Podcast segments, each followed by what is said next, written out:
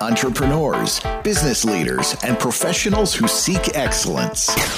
Bringing the business classroom to you. It's the Business Builders Show on the Business Builders Media Network. Here's Marty Wolff.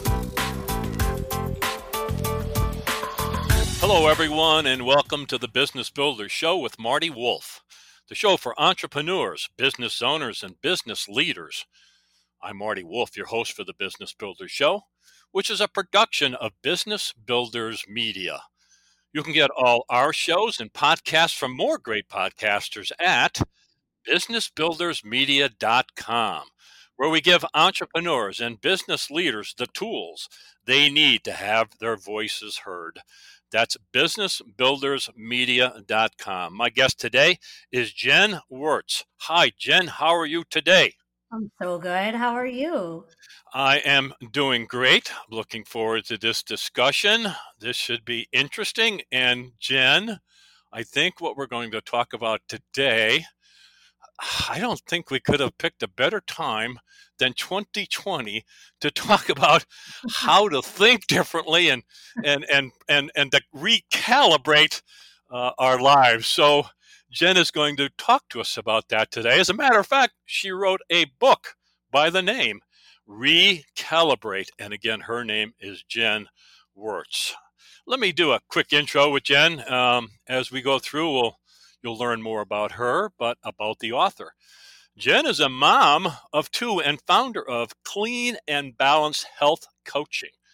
She is an eternal seeker of fun and is passionate about leading by example to offer a fresh outlook on how to shift perspectives and recalibrate energy to allow clarity and momentum to lead the way to true happiness. So I did read the book. I'm mm-hmm. feeling happier, Jen. Um, I've had to recalibrate some of my thoughts because you challenged me on a couple of things, but but that's what we're supposed to do. We're supposed to challenge folks. So let's start this way. Um, what experiences uh, in your life, and there are lots of them you talked about in the book, but what experiences do you want to share with us now that brought you to writing the book?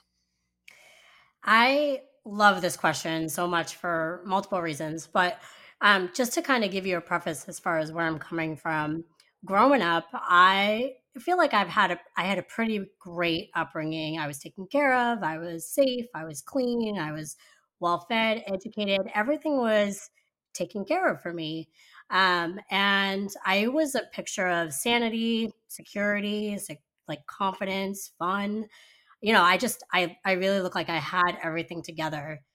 But as people learn more about me, they find out that I really, from as long as I can remember, from as early as I can remember, I was always trying to live up to the expectations of my parents, my brothers, friends, society. It started in middle school. Like I always had like this awkward, inadequate, ugly feeling. I just never really felt like I fit in. High school, I wrestled with negative self talk, jealousy, comparison, all these kinds kinds of things. And I, I'm the youngest of of three kids, um, and I always kind of reveled in the black sheep behavior, right? So, um, always did the things that I wasn't supposed to do, got away with them. I had little sister syndrome, if that's even a syndrome, but I I'm gonna go ahead and just make that a word right now. Um, you know, and I was always brought up to be quote unquote nice and be the good kid in college, that's kind of when everything hit the fan. Um, the more I tried to fit in, the less I did. Um, I I started really drinking my heaviest in college. I started doing questionable acts. Um, you know, just kind of going through a really dark, dark stage in my life, and it did not let up post collegiate years. I wandered through life. I failed marriage miserably. I proceeded to do drugs, alcohol, suicide attempts, like you name it, I probably went through it. And throughout this whole entire thing, nobody ever knew any different. No one ever came up to me. No one ever kind of questioned what I was doing. Um, and so when I, when I probably back in like, I don't know, maybe seven or eight years ago, I started diving into self help books like Jack Canfield, Tony Robbins, Napoleon Hill, those kinds of guys, because I thought that, you know, there had to be something better than what I was doing. I had gotten, you know, I had gotten remarried, I bought a new house, I, but I still just didn't get it. I was just like, crap, like, there's got to be something more, right? Um, but even with those kinds of self help books, I still like, you know, I still didn't get it. I was doing my affirmations, I was doing all the things, and I still didn't freaking get it. Mm. Um, I had my I I popped out my first kiddo in 2015. Um, had written a book um, shortly thereafter. I popped out another kid in 2016. I still was like, what the heck? What gives? Is this it? Like, honestly, is this it? Is this going to be my, my, my life? I seriously was not happy. And then I had, I was working in this job, in this service industry job, uh, after we had moved cross country, just up and picked up my, my family moved cross country. And I was working in this job, and somebody asked me, you know, just plain, like plain and simple, you know, like trying to get to know me. And he was just like, "So what do you do for fun?" And I mm-hmm. kind of looked at him, and I felt like I wanted to cry because I didn't know. I really didn't. I nothing sounded fun to me. All I did was work try to pay my bills and lived for my family. And that was when I was like, ah, something's like, I got to change something now. Mm. So I was introduced to people like Abraham Hicks, Gabby Bernstein, um, those kinds of people. I reintroduced myself to Csikszentmihalyi, his uh, work and flow, and then Steven Kotler, And that was when the game changers started happening. Started meditating, started mm-hmm. doing intentional work. I started making decisions, deliberate choices, those kinds of things. And from there, my big thing is now I was ready to be ready to be ready. And follow up, fast forward a few years, and here I am. Here you are writing a book and you're on the Business Builder show telling the story. That's great. Heck yeah. so, chapter two of the book, the title of that chapter is Release the Past. Mm-hmm. And this is one of the statements I'm taking out of there that I want you to go deeper on. I love this statement. Hmm. Here's what it says I truly believe that growth does not sprout from mistakes. I'm going to reread that. I truly believe that growth does not sprout from mistakes. You just went over a whole bunch of mistakes. Mm-hmm. so, but what do you mean it doesn't? Growth does not sprout from mistakes. Tell me more about that. So I used to believe that I used to be a huge proponent of you know you learn from your mistakes you you know you don't want to relive the past because history you don't want history to repeat itself that kind of thing and i am i allowed to swear on this podcast uh yeah okay. if you want it's up to you because personally i think it's a bunch of bullshit that okay we learn from our mistakes because I really think it's just more of a perspective shift. The more I realized that as I was doing my meditation and doing the work around what was happening and really why I was doing the work I was doing, I realized that my past is all about the way that I looked at it. So, for example, you could say that I made mistakes left and right trying to figure out what I wanted to do with my life. I jumped from quote unquote, I was a jack of all trades. I jumped from career to career to career path, that kind of thing. People would look as at that as a mistake, like, oh, she didn't really um, didn't really thrive in this one, so she's doing another one or doing this one or that kind of thing. I completely disagree. I think that when I look at my past and say, you know, I could have done that differently, but one, it's not going to change it. Two, the better way to look at that is what did I gain from that? What was the positive aspect from that situation that created more momentum in a different in a different way? Mm-hmm. How can I really look at something that I did in the past that I was either shame that I felt shame around or that I felt guilt around and really look at that and be like, well, which now what am I doing? What am I doing now that reflects on that differently. So, mm-hmm. you know, like, okay, I could have really done I really could have dealt with that situation different, right? But now I know moving forward that it doesn't matter. I didn't learn from that. I just shifted my perspective in a way that I Yeah. can say, you know what? Now I'm going to do it different. Yeah. You know? Yeah. I, I, I love the insight, quite frankly. I really did. Yeah. Um, yeah. And I'm, um, I'm quite tired of hearing the same thing said over and over and over again. Uh, you know, basically what you're saying, I'm agreeing with you. Um, Yeah. yeah, you know, and fail forward and all this other kind of since you said it first bullshit um, Yeah. that I, I think is a lot. Okay, so you read the self help books, you went through the high performance tapes, uh, you did all that kind of stuff. And often in these materials, they talk about the fact that you need to be a superstar on social media. hmm Mm, now, what do you think about that question, Jen? Oh gosh. So Okay. My my book goes into detail about quote unquote social media media suicide and i actually love talking about this perspective from both a personal aspect and a professional aspect because i lived and breathed um, uh, marketing tools right for for a long time. So i opened up my business originally um, back in I want to say maybe 2014 or 15 or something like that. Um, when I was back in Seattle, and it did, I had a completely different vibe. It was more, it was tar- a completely different audience, you know, that kind of thing.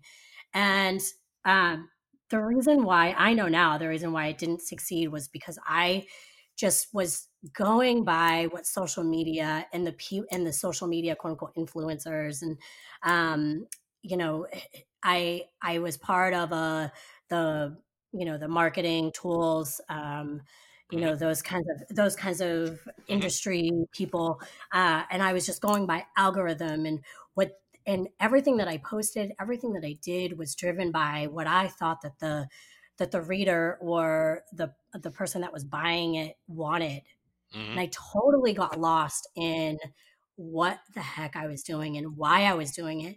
And to be completely honest with you, the reason why I stopped, I just went silent for a year because I was just so tired of being a shell of myself and trying to live up to this brand that I honestly didn't even care about anymore because it just wasn't me. But I, I was so lost and I was so I was so driven by I need to succeed and why can't I succeed if those guys are doing it? I should be able to do it. And you know, and it was just all this stuff that was built upon just a facade. Yeah. And it just it, it was so disappointing. It really Yeah. was. Somebody else's model of success. Um, yeah. that uh, and and we've we, most of us have fallen into the trap, uh, me me included. Um, Mhm. And so you know, and there's lots of us. Uh, we lose. Well, I'll use the word perspective. We lose who we really are. We lose what do we really want. We stop paying attention to our intuition. These are my words, not Jen's words, by the way. Um, Mhm. but uh, yeah, I'm in agreement with you. So I'm pretty confident that we have everybody ca- captivated with this discussion. I am speaking with Jen Wirtz, W I R T Z. Her book that you can't find on on uh, Amazon and other places, I suppose. Uh, but look for the title Recalibrate. Recalibrate by Jen Wirtz. She does have a website. It's jenwirtzrn.com. Jenwirtzrn.com. Is that correct, Jen? That is correct. Okay, so you want to look her up. You want to get the book. And again, I'm going to say it uh, this year, 2020, and we're recording this towards the end of 2020. Um, political stuff happening, COVID 19 stuff happening, all kinds of stuff happening. Um, I think this book is very, very timely. So I strongly suggest you get it. It's an easy read with little worksheets that you can follow on with what she's talking about. So, Okay, so Jen, you get I got to I guess maybe this is the title of the chapter. I'm not sure, but you talk about rebuilding, and I'm taking us another sentence right out of that chapter. And here's what you say: When you accept and appreciate, you are able to just look at the good in something and just see the object or situation for the positive feeling of it. For the positive feeling of it please go deeper on that, Jen. Yeah, absolutely. So let me give you a little bit of a scenario. So say if you're you know, you're talking to somebody and you're like, you know, I'm really grateful for um, you know, the way that this situation turned out. I'm really grateful that I have my family. I'm really grateful that I have, you know, just I, I'm really grateful that I have this paycheck. There's think about and try to feel the if there's a visceral feeling that goes along with that versus if you say, you know what? I really, really dig how this is playing out. I really dig that we are getting together, that we're having this conversation. I really dig the momentum that this is that this is, you know, shooting out. I really dig that the universe is just kicking this back to me and giving me everything back the way that I think that it should go. I really dig this. I feel like the difference between gratitude and appreciation is really finite but it's all based on visceral feelings. It's all based on how you actually emotionally feel toward the topic. And if you come from it with an appreciation factor, you don't have to come from it from a place that you feel like you have to justify the lack before you can appreciate it, before you can say the good. Yeah. And that's why I think it's so important to really start defining things as in terms of appreciation versus saying that I'm grateful for this. I had to really think on that, Jen. Mhm. I paused for that on that for a while because you even mentioned the attitude of gratitude, Yeah. and, and and a lot of people talk about that, right? I mean, Yeah. and I guess we, I, we understand that, um, but that it's maybe not. It's a subtle. Maybe it isn't a subtle difference. I, I don't know how to really think on that, but um, to think about the moment, think about your what's that make you feel like. I I like that, but let me jump right over to this. Does this mean we don't have to do any work? I mean, okay, so I want to feel some really good stuff happening. Uh, you became an RN. Did you just feel your way to getting that, or do we have to do some work, Jen? So Talk here's to me. here's the rub is that I feel like most of the people that I talk to don't even know what an emotion feels like when it when you Uh, have to discern between joy, happiness, crappiness, uh, got it. Got you it. know, hmm because I mean, I feel like what's lost right now for a lot of people is the feeling behind or the emotion behind this word appreciation versus gratitude. And that's the driver, right? Because I mean, think about think about what I talk about in the beginning stages of my book and my life. I'll, most of this was done with an emotionalist with no emotion Yeah. whatsoever. All of my decisions right? yeah, all my Yeah. decisions were based on external factors and what people would think of me and, and oh, you know, like is my mom gonna like this? Is my is my dad gonna be proud? And my brother's gonna feel like they want to own up to me being their sister, kind of thing. Uh-uh.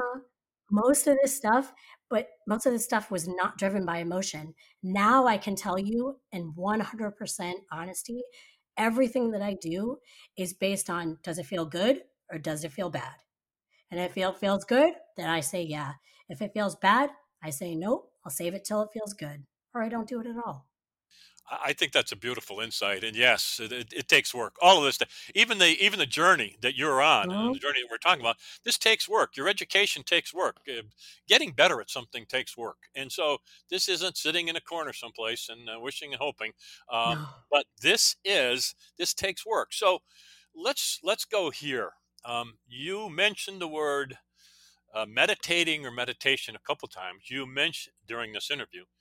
You mention it often in the book. So let's spend some time on that. Just how important is the concept or the reality of meditation in the lessons you're trying to teach us? Um, so if I can put it completely bluntly, it is the make or break in the work. This is how I was able to tie everything together because I'm probably like most of the people out there. I have a bookshelf or a bedside table full of self help books. I have YouTube channels and videos, um, podcasts, all bookmarked. I have notes written everywhere. I have all the things. But the thing that I was not doing for so long was actually sitting down and doing the work. When and what I mean by that is actually sitting down, doing the meditation every day as a practice, because knowing that it's a practice, it's going to take time to figure it out, and doing the intentional work. And this is the bread and butter. This is what it takes to get from all those books to the to what she has, right? To where the grass is always greener. I feel like this is the catalyst, the meditation piece. So all the books, all the learning, not bad, good stuff. You're going to learn from all of it, right? Yeah. I mean, neither one of us are bashing any of that. Um, no. I've done it too. I've read them all. If you had, if this was on video, you'd see all the books behind me, right? Dan, he sees me on video all the time, um, and I'm proud of that. You know, I'm very proud of that. But so meditating is the foundation. Now, why don't people do that more often? What's the hurdle? well, I don't know what everybody's thought process is, but I can give you my personal opinion Go. um, and my perspective. So, I so I grew up um, in Massachusetts, and I went to a college. Original, my first college I went to, it was all uh, it was Springfield College in Massachusetts, and everybody did, uh, you know, athletics. Everybody, you were like ninety nine percent of the people did athletics. I was probably the one of the two percent that did not. Um, however, I did play rugby for a little while, but for the most part, I was that I was that other person doing camping and kayaking and taking canoeing and you know those kinds of things as classes because outdoor recreation management was one of my majors in my previous years. Then um, skip forward, a, you know, ten years or so, I moved out to Seattle, and that's when I really felt at home because it was like hippie and nobody really cared about what they what anybody else did. Uh, you could wear Birkenstocks with socks with socks and sit around a campfire, and that was cool. Um, but I feel like when I tuned into that aspect of my being, um, my higher self, my spiritual side, my if you want to call it hippie, new age nonsense kind of thing, that's when I felt my most home, if you will. That's when I felt resonation with everything that seemed like it connected for me. I grew up with um, I was I was raised Roman Catholic, so I had a very religious background growing up, but um, I didn't I didn't pursue that because I didn't a lot of it didn't resonate with me. A lot of it, you know, organized religion just didn't set with me, and so I feel like moving here to it's a southeast United States, I feel like it's it's kind of funny because I feel like I have to in in a lot of instances I have to really toe the line between religion and spirituality. And um, I, a lot of people think that it when I'm coming back here from Seattle to southeastern Massachusetts, uh, United States, I feel like a lot of people find spirituality this still this new age nonsense thing where and i think that's where a lot of people don't want to say that they either want to practice meditation they want to look into it that they're interested in it and if they are they're kind of closeted meditators right yeah. or you have to find like a big group of people or a small group of people and just be like yeah i meditate Shh, don't tell anybody there's you know? nothing stopping folks from doing both no, uh, no. You know, and I, I think that's where people they, they do think that well now I have to sit in a corner for three hours and and then make funny sounds. That's not necessarily true. You can mm-hmm. you can be very active in your religion if you so choose. And but I I agree with you. And there's apps that people can go to to get started to make it easy. Um, it really is just sitting quietly. Um, but people struggle with that. Sometimes they needed they need guided meditations. I think you started with guided meditations. Did yep. you not, Jen? Yeah, yeah. So I think that there's way. I think Headspace is one of them. That's one of the. Oh, absolutely. So yeah. Go ahead. Yep, Insight Insight Timer is another one. It's great. Yeah. So that's an easy place to start. So it's it, it's not either or. So we need to wrap up. So uh, you close the book by telling us that some of your um, best, maybe most profound uh, lessons came through writing the book. So I know we couldn't cover Mm-hmm. everything in the book, but have we covered some of them? And in closing uh, uh, this discussion, what do you want to make sure uh, that you share with us before we leave? I think that it's really important to know that you do not have to rehash the past to move forward. That when you start focusing on creating a solid relationship to whatever calls to you, um, religion, spirituality, both, as long as you start to practice this and create your relationship with your energy source, your God sense, your higher power, and do that on the regular daily, I think that that's going to be one of the most important things moving forward. I think that when you start making deliberate choices that are driven by your emotions, you're going to feel a huge difference instantaneously. I feel like when you start listening to your second brain, your gut, and use this as your guide to make any type of decisions, personal, professional, anything. And then also trying to do, instead of doing like your to do list every day, start your day with an appreciation list. And then close your day with a manifestation list or things that happened that were just like, oh my gosh, that was so awesome, versus your to do list for tomorrow. I think those are key things that can help you get started. I love it. Uh, and uh, I learned a lot. And again, my guest has been Jen Wirtz, W I R T Z. Her website is jenwirtzrn.com, jenwirtzrn.com. Her book is Recalibrate. You can't find it on Amazon. I strongly recommend it, saying for the third time, we, some of us, have had a challenging 2020. And, uh, even if you have not had a challenging 2020, it may be a good time to rethink or recalibrate. So, Jen Wirtz, thanks so much for being part of the Business Builder Show. We really appreciate your, your book and your efforts today. Thank you so much. I had so much fun. Thanks. Thank you for listening to the Business Builders Show on the Business Builders Media Network. Find all our shows and many other great podcasts at businessbuildersmedia.com. That's businessbuildersmedia.com.